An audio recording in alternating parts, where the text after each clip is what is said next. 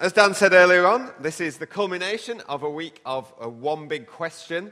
Uh, we've been running meetings at Birkdale School over the course of the week, answering questions which have been asked by uh, people across Sheffield um, in a survey that has been done by a dozen churches. Um, what is the one question that you would ask God if you knew it was going to be answered? And today is the number one question, the most popular question uh, which people would like God to answer. And uh, it's not surprising that we're looking at this topic. It's a question that I've heard many people ask, um, and I'm sure you have too. Why is there so much sadness in this world? It's a good question. It's a very good question. It raises a lot of big questions about God. And uh, this is one question why is there so much sadness in the world? Um, it sums up a number of other questions that were asked. Obviously, when people uh, answered the survey, they didn't all just put that wording. Uh, it was a culmination, an amalgamation, really, of the questions which had been asked. It was one specific question that was asked, but another of others very similar. And uh, we're just going to show a short DVD now of uh, showing some of those other questions which were very similar and which we'll speak into as well today. Just have a look at this.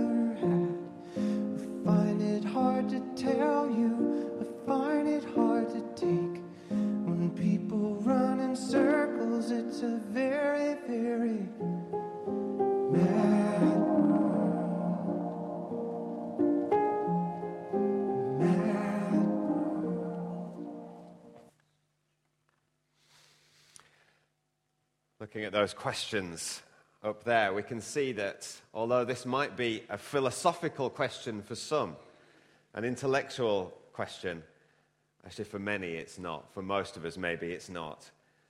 These questions touch all of our lives, sometimes in a very real and very personal and very painful way. And no doubt, sitting here amongst us, there'll be many who are struggling with sadness or suffering or pain or some kind of things which link in with those issues which we've just seen. We may be affected throughout our whole life by things, events that have happened in our childhood.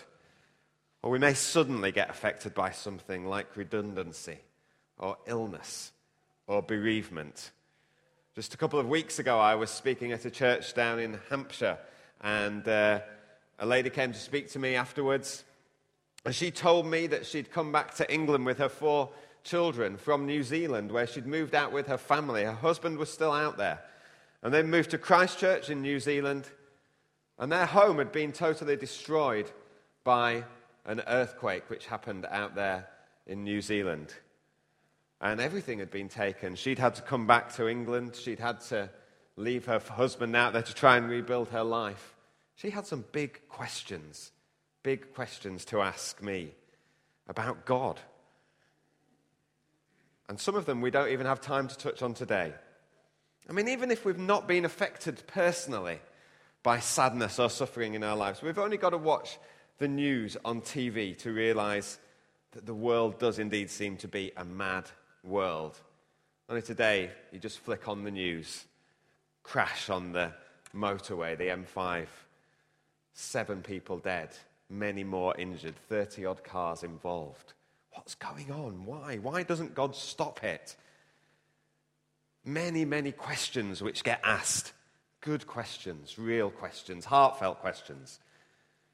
It's not surprising, really, that so many people end up concluding that there can't be a God, can there? How can there be a God who allows this? Or if there is a God, then it's not a God that they would want to worship. I mean, their thinking makes some sense.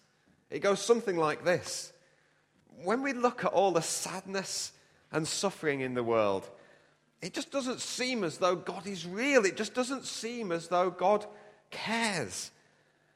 Or if there is a God, he can't be good, can he? Or he can't be powerful. I mean, maybe he's one and not the other, but he can't be both. Can't be a good God and a powerful God. I mean, maybe, maybe he wants to stop the suffering in the world, but he can't do it. He's just not powerful enough. Maybe he is powerful, but he just doesn't want to. Either way, why should I worship him? Why do I want to know about this God?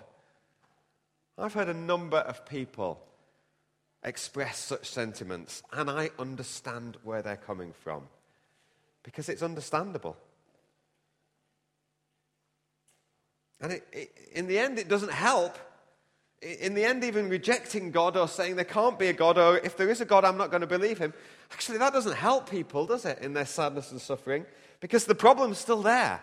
The problem is we're still living in this world, which is a world full of heartache, full of real agonies of pain. And it becomes increasingly obvious to people well, what does bring us hope? What hope is there? Who can help? Can governments help? No. Can, can just trying our best, let's all pull together, let's make a better world? That doesn't work either. What answers are there? Many people do just despair. But I believe, having understood all of that, I truly believe that there is a God who is all loving and who is all powerful and has got something to say about the problems of sadness and suffering in the world. And for the rest of my time this morning, I want to look at what the Bible says about this. We've asked the question, what does God say? Well, I guess the best we can do is say what the Bible says. And we believe this is the Word of God. We believe this is God speaking to us directly through His Word, through what people wrote, because it was inspired by them. Um, in other words, we know God's thoughts, we can know God's motives, we can know God's plans for our life by reading this book. Now, maybe you're skeptical about that, and this morning I haven't got time to go into why the Bible is reliable, how we, why we can trust the Bible. But if you're interested, um, that may be something that you want to follow up with us. Uh, we're running a, a course. I might say a little bit more about that soon. Uh, later on this morning, but we're running a course over the next few Thursdays uh, here, from, starting this Thursday. We can look into some of these issues in a little bit more depth because we can't cover it all this morning. But I want to just take it uh, and see what the Bible says, what God says about this. And I believe God says a lot.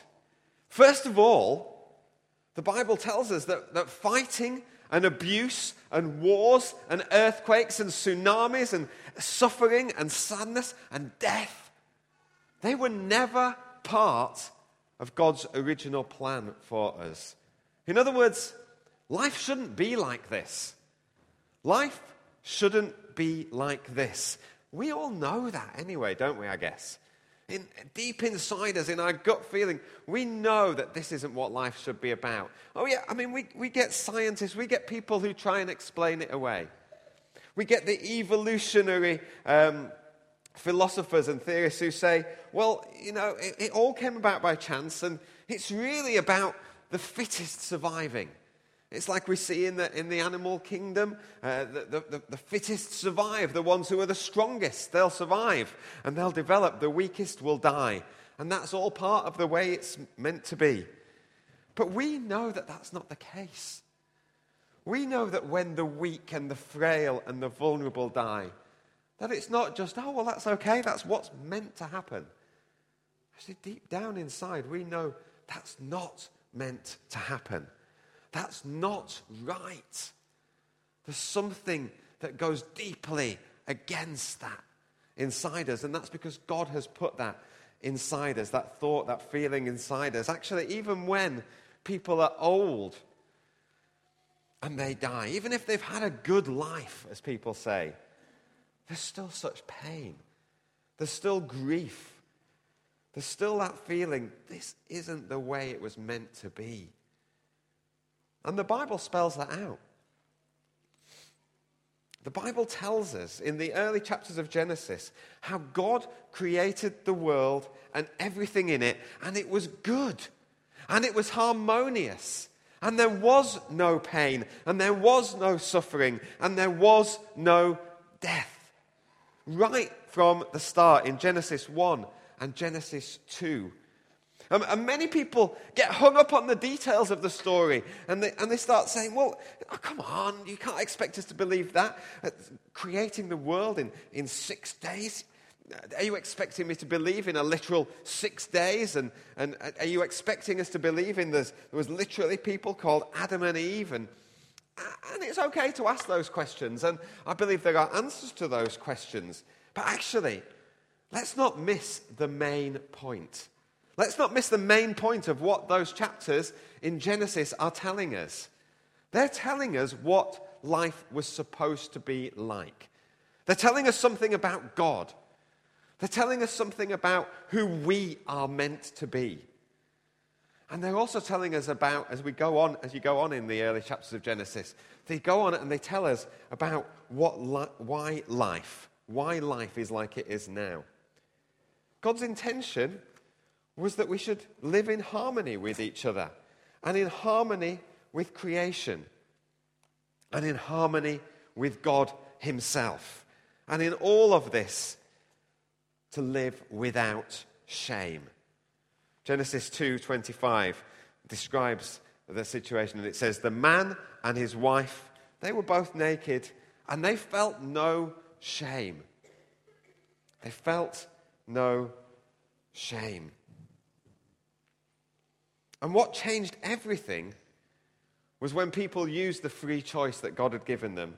And, and we'll come back to that later. But he, he used the free choice that God had given them to sin, to disobey God, to go against God. You probably know the story in Genesis 3 the story of how God tells them not to eat from the tree of the knowledge of good and evil, but they do. They do ultimately, because they were tempted, but ultimately because they wanted to be like God. And it's that rebellion against God that brought them shame. So they covered up, they hid. By the time we get to Genesis 3:10, they're hiding in the garden among the trees when the Lord God called to them. And he says to them, Where are you? And the man answers, I heard you in the garden, and I was afraid because I was naked, and so I hid shame. Shame has come in to the world because of the rebellion against God. And so they're hiding. They're hiding from God. And what that is telling us is that humankind has been rebelling against God ever since in shame. You know, throughout the ages, we've had that desire to be like gods. We really don't want to submit to God's way. We don't want to go with what God's plan is for our life. We don't want to worship Him. And right from the start, when we start rebelling like that, when we start turning away from God, and we start doing things for our own selfish motives and our own benefit, then there are consequences to this rebellion. And in Genesis, we read that Adam and Eve, they were driven out from this garden, from this paradise which they'd been given by God, and how pain comes into the world. We read about it in Genesis, in Genesis 3. Pain comes through childbirth to the, to the woman. Pain comes and hardship comes through working the ground. No longer is it easy, as it should have been, to work the ground, to see fruit and vegetation and, and food come from the ground. Now, it's going to be hard work. It's going to be back-breaking work. And in the end, people will die. At the end, they will live their life and they will die and they will return to the earth. And that's the way that we see the world today. And you may say, I just don't believe it. Adam and Eve, what's all that about? I just don't. It's a fairy story. But like I've said, these early chapters primarily are intended and written to set out what God intended the world to be like, how it should be, actually, what we agree with. That what life is like now is not the way it's supposed to be. And it starts to say, and this is how it got there. This is how it got there. What the Bible's really saying is that pain and suffering and sadness are primarily caused by people's desires to live the life that they want to live for their own selfish motives, for their own selfish gain. And they want nothing to do with God. And that doesn't happen just in the past, that happens today. And we see it on a personal level, and we see it on, in our society, in our communities that we live in, and we see it in our nation, and we see it in, in our governments, and the decisions that countries make uh, to do with other countries, and the wars that they fight over land, and over money, and over wealth, and whatever it might be. It's all to do with getting what we can get for ourselves. And most of the sadness in the world is caused by that. Most of the, of the, of, of the suffering in the world is caused by that. The Bible calls it sin. And we can see it's true. We can look and say, well, does the world match up with that? Well, yeah, it does. It does. When we look and see, well, what causes this sadness in the world? What causes wars and, and rape and abuse and conflicts between people and relationship breakdown and, and traffic accidents and financial ruin. It all comes from people's desire to get what they want, whether they're driving too fast on the motorway because they want to get somewhere as fast as they can get, and they're not considering the weather conditions or, or, the, or, the, or the other people on the road, uh, or whether it comes from people saying, Well, I want this for myself. Um, and and, and they're, they've got, they're full of hatred and, and lies and lust and jealousy and a desire for revenge and uh, greed and selfishness. And it's there in people. And in amongst that, people live with this constant sense of shame, hidden shame, hidden shame about themselves. And, uh, and, and much of the suffering and sadness in the world comes from that. And you might say, well, it, it doesn't all, though. It doesn't all. What about natural disasters? What about natural disasters and, and, and things like that? Tsunamis, earthquakes? Well, actually, Romans 8, and, and, and if, you, if you've got a Bible, you might want to turn to Romans 8. Some of the words will appear on the screen. I'm just going to refer to one or two verses. But if you've got a Bible, you might want to turn to Romans because we'll, we'll stay in Romans a little bit um, to look at a few verses. But Romans 8 talks about how the world has got to be like it is the physical world, things like earthquakes and, and uh, hurricanes and other things like that. And it says in Romans 8, verse 18, Paul says, uh, I consider that our present sufferings aren't worth comparing with the glory that will be revealed to us. He gives a bit of a hope for the future. And then he says, The creation waits in eager anticipation for the sons of God to be revealed, for what God is bringing about in the future. For the creation was suffered to subjected to frustration, not by its own choice, but by the will of the one who subjected it, in hope that the creation itself will be liberated from its bondage to decay and brought into the glorious freedom of the children of God. In other words, creation is, is in bondage too, to decay. He says, We know that the whole creation has been groaning as in the pains of childbirth, right up to this present time. In other words, sin has affected creation as well. It's not just affected human beings, it's actually affected the creation that God made. And it's groaning, it's like in childbirth, it's in decay. Things are wearing out.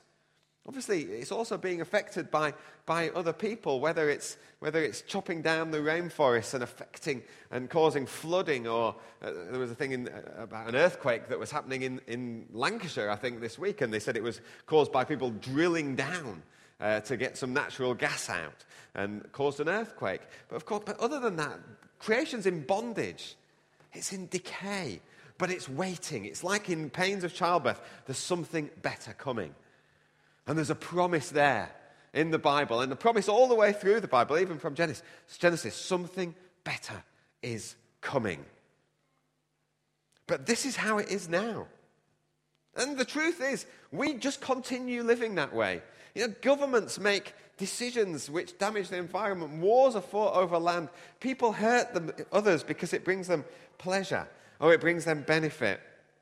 Even those of us who could honestly say, well, we'd never hurt people, they'd struggle to say, we'd all struggle to say that we've never caused anyone any pain or suffering. Right from birth, we have selfish motives. Just, you only need to look at children and babies to see that they are after they're self seeking. Their self is the most important thing, and it carries on like that. And as we get to adulthood, we learn to hide it better and we keep it down, but it's still there. Every, even the good that we do can be from a selfish motive. There's a guy called Dag uh, Hammarskjöld, the Secretary General of the UN from 1953 to 1961. And he was described by people as a great good, and lovable man. But he put in his own autobiography, he talks about the dark counter center of evil in our nature. So that even when we serve others, it becomes the foundation of our own life preserving self esteem. What he's saying is, even when we do good to others, actually, we often do it to feel better about ourselves, to feel that we're, we're good, really to try and deal with that sense of shame that we have in ourselves because we know that deep down inside it's not all right. The author G.K. Chesterton uh, wrote a letter to the, to the Times, and the Times was having a debate about what is wrong with the world. And he wrote a letter in. There was many other people saying what's wrong with the world today. He wrote in and he just simply said, Dear sir, I am he'd realized that the problem with the world lay deep inside our own hearts. And when we honestly face up to what we're like inside, and we don't like to do this, we don't like to do this, but in those rare moments when we are honest with ourselves, and we would never dream of saying it to other people, we're actually appalled at ourselves. We're appalled at our potential for doing evil. And that's what the Bible calls our sinful nature. And we can so often delude ourselves. Most of the time, we delude ourselves into thinking that we're better people than we are. Before I got married, I honestly thought I would be a really good husband. I honestly thought, you know, whoever marries me is going to is, is gonna really be, you know, do well for themselves. I did. I mean, there's arrogance and pride and everything there. But I genuinely thought, I'm all right. I'd make a good husband. When I got married, I quickly became appalled at some of the things that I did and said, especially early on. Seriously did. I couldn't believe it. You know, no one would want their hidden thoughts and motives shown. If I, had the, if I, if I said this, this disc, this CD, data disc, if I, if I told you that I'd somehow managed to get your thoughts, your motives, your actions for your entire life, everything, everything you've done, everything you've thought, the reasons why you've really done things. If I said it's all on here, I could just wander over here and say, Mike, just put it in, put it on the screen. Not one of us would feel comfortable. Not one of us would say, I think I'll be all right with that. I think I'll come out okay.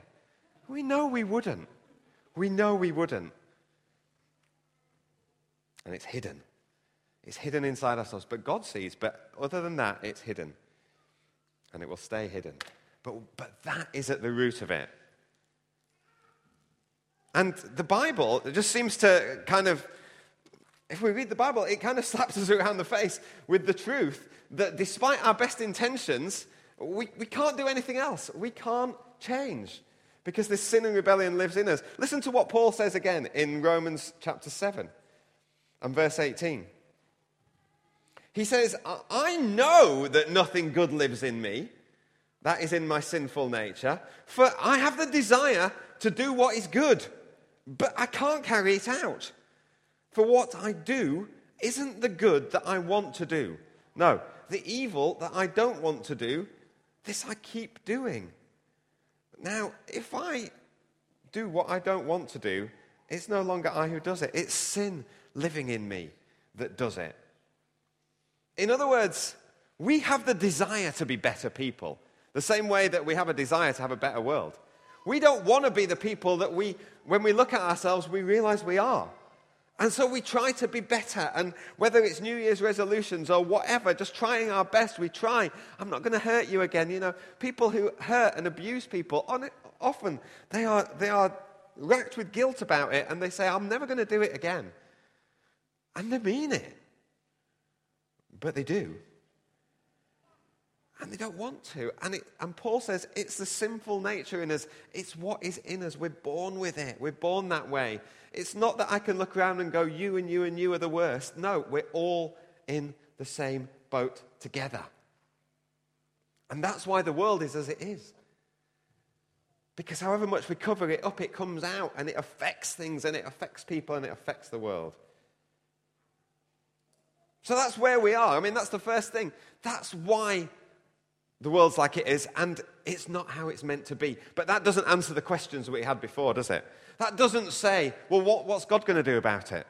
Is there a God? Can he do something about it? Why doesn't he do something about it? Why does he seem not to be able to? Can't he stop us making those selfish and sinful choices? He's God. We can't do anything about it, but why doesn't He stop us hurting people? Why doesn't He just make us love Him? Why doesn't He make us not rebel against other people? Well, you can't really make someone love you, can you?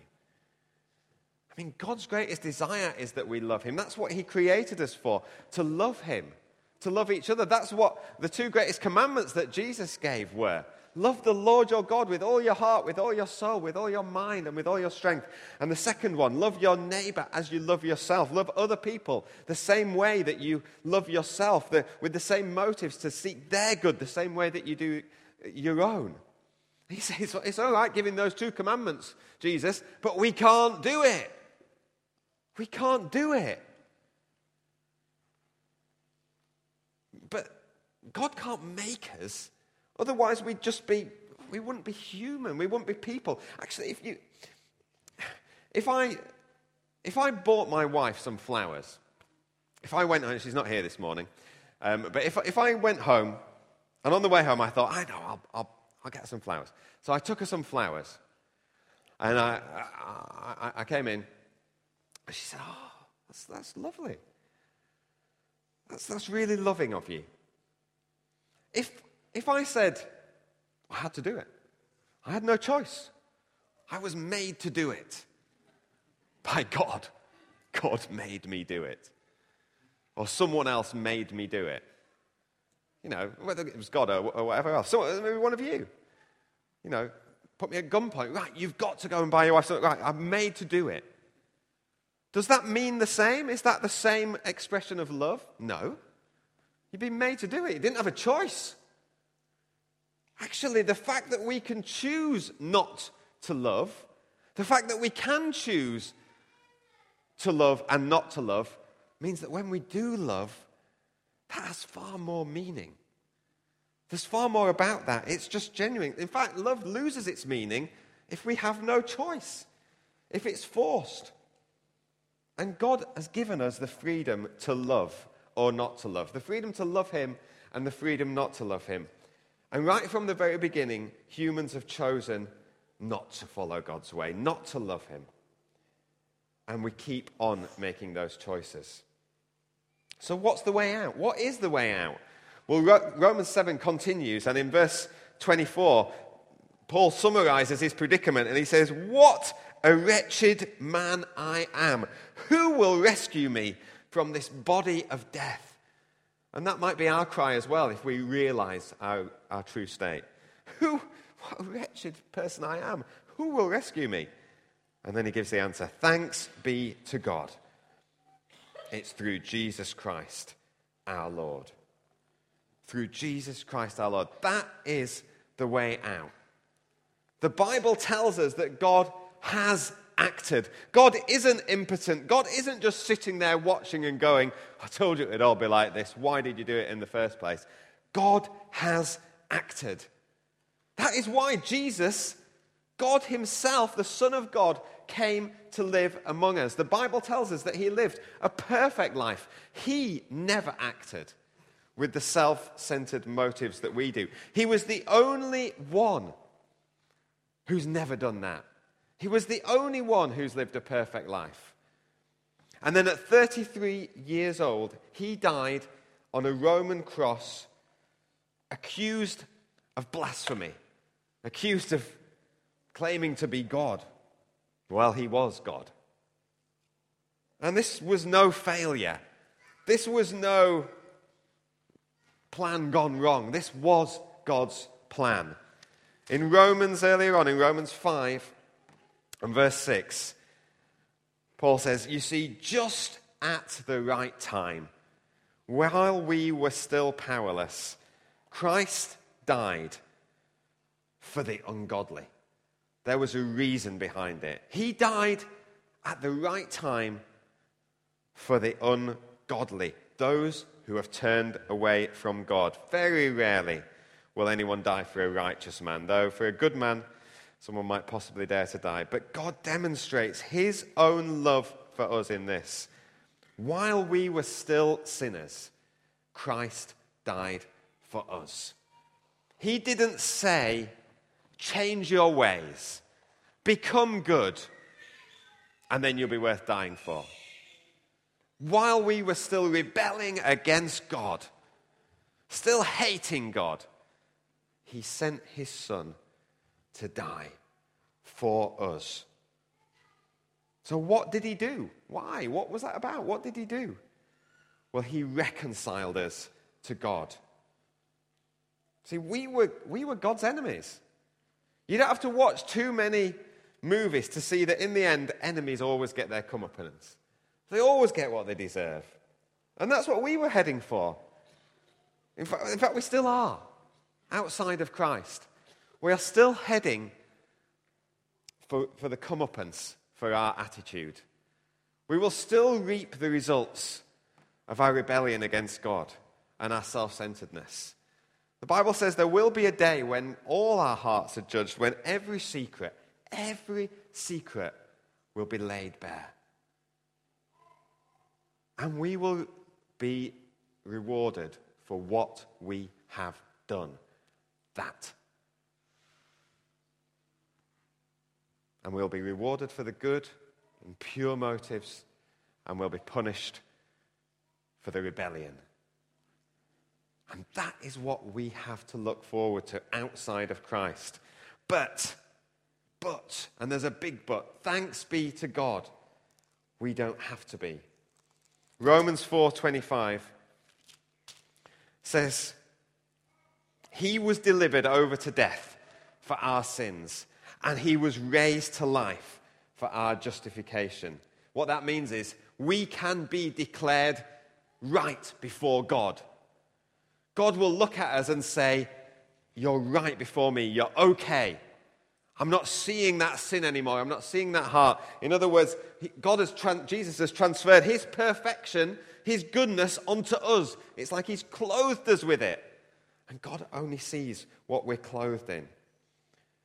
We can be reconciled with God. We can live a right relationship with God again. And then we are given power to change. Then no longer are we saying we can't help it, we can't do anything, we're sinful, we, we try and do good, but we can't do otherwise. No, then we can change. Paul says in Romans 6, what shall we say then? This is to people who, who've come to know God. What shall we say? Shall we go on sinning so grace may increase? By no means. We died to that. We died to sin. How can we live in it any longer? Uh, don't you know those of us who were baptized into Christ Jesus?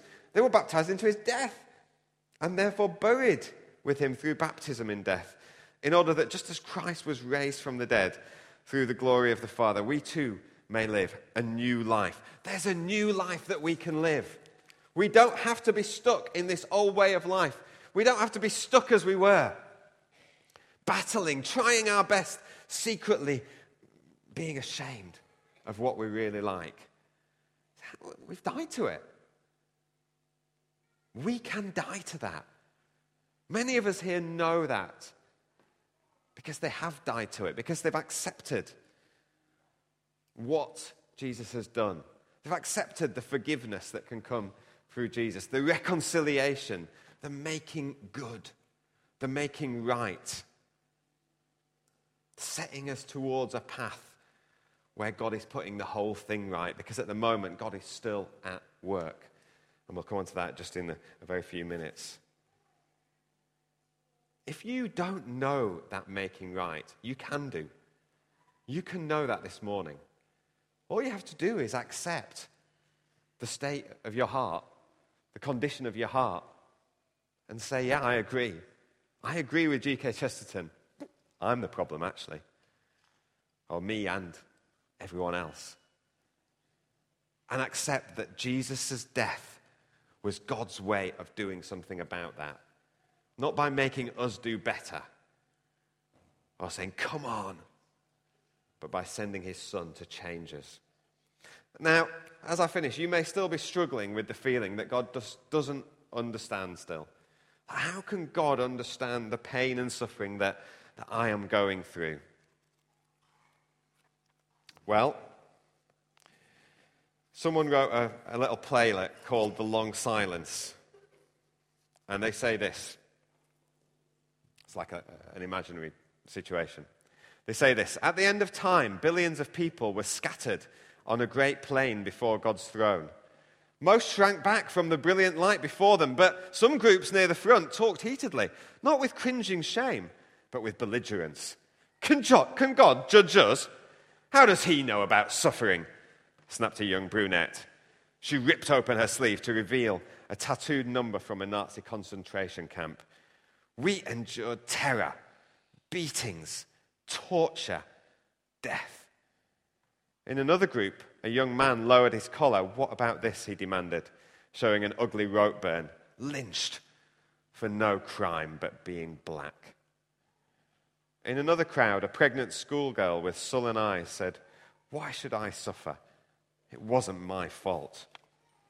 Far out across the plain, there were hundreds of such groups. Each had a complaint against God for the evil and suffering he permitted in his world. How lucky God was to live in heaven, where it was all sweetness and light, where there was no weeping and fear, no hunger or hatred. What did God know of all that man had been forced to endure in this world?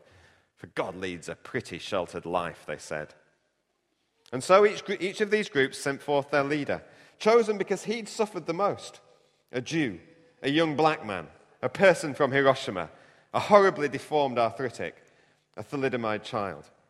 In the center of the plain, they consulted with each other, and at last they were pre- ready to present their case. It was rather clever. Before God could be qualified to be their judge, he must endure what they'd endured. Their decision was that God should be sentenced to live life on earth as a man. Let him be born a Jew. Let the legitimacy of his birth be doubted. Give him a work so difficult that even his family will think he's out of his mind when he tries to do it. Let him be betrayed by his closest friends. Let him face false charges, be tried by a prejudiced jury, and convicted by a cowardly judge. Let him be tortured. And at the last, let him see what it means to be terribly alone. And then let him die. Let him die so that there can be no doubt that he died. Let there be a great host of witnesses to verify it. As each leader announced his portion of the sentence, loud murmurs of approval went up from the throng of people assembled. And when the last had finished pronouncing his sentence, there was a long silence. No one uttered another word.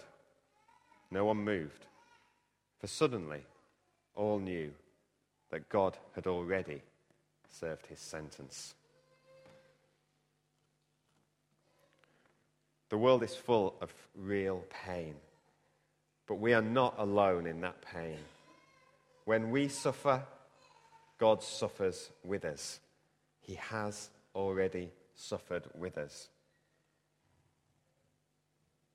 And finally, how will this help deal with the sadness in the world? It helps because we have a promise in the Bible that actually there is a new world coming when Jesus returns.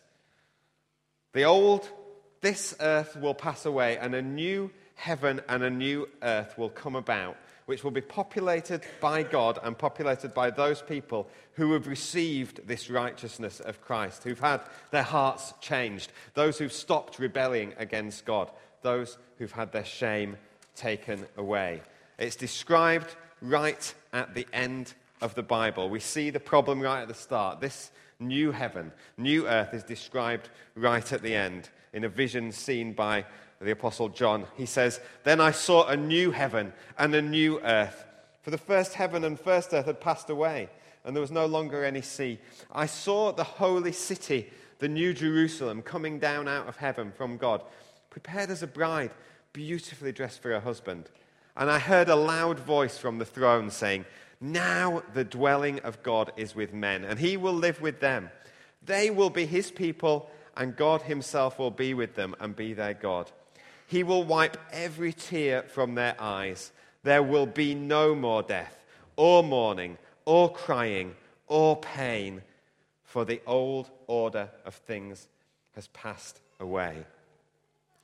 That is the promise. That'll be when God makes everything new. He's already started it.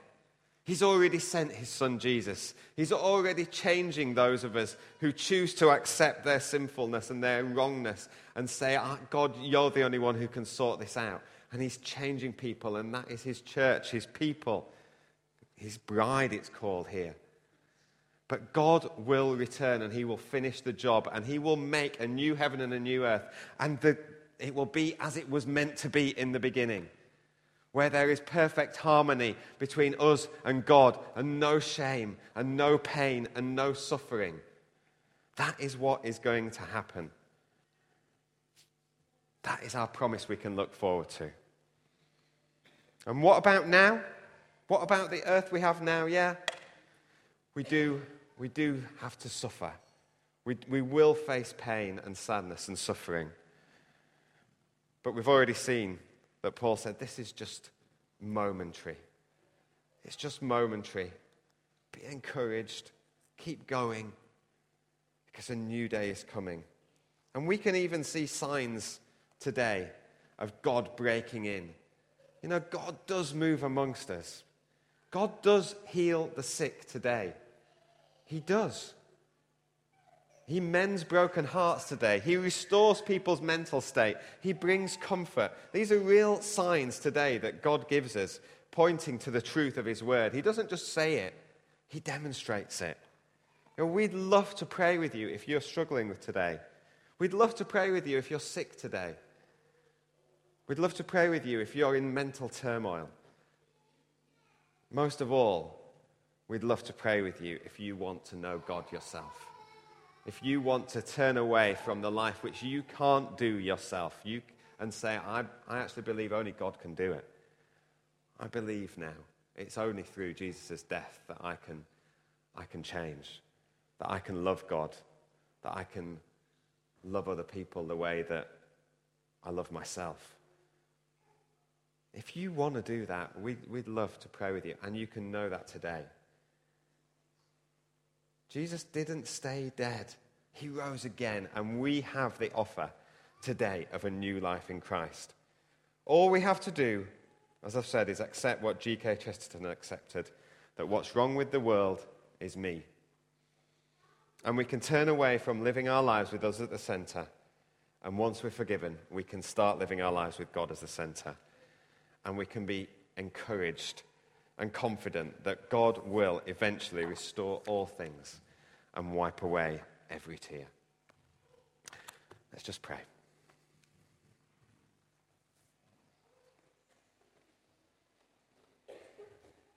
Father God, we know that this question that we're faced with today is a very real question.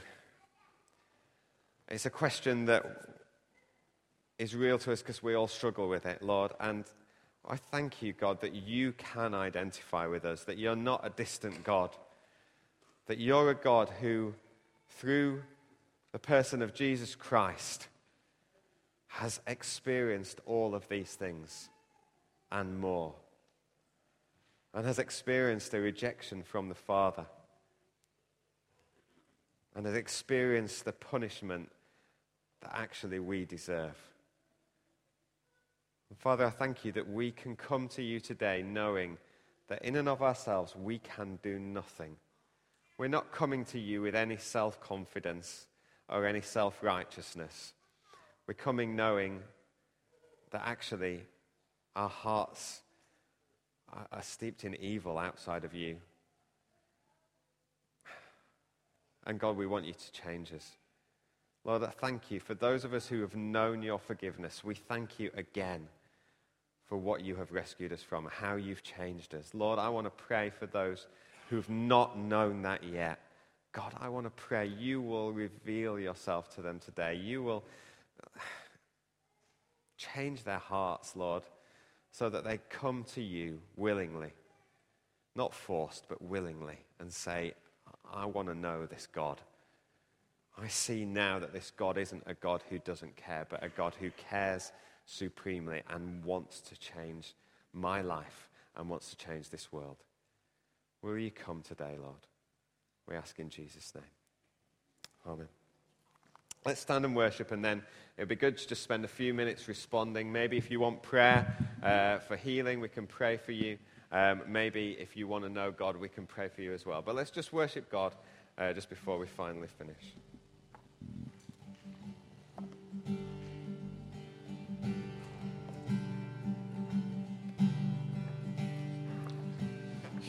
Became sin who knew no sin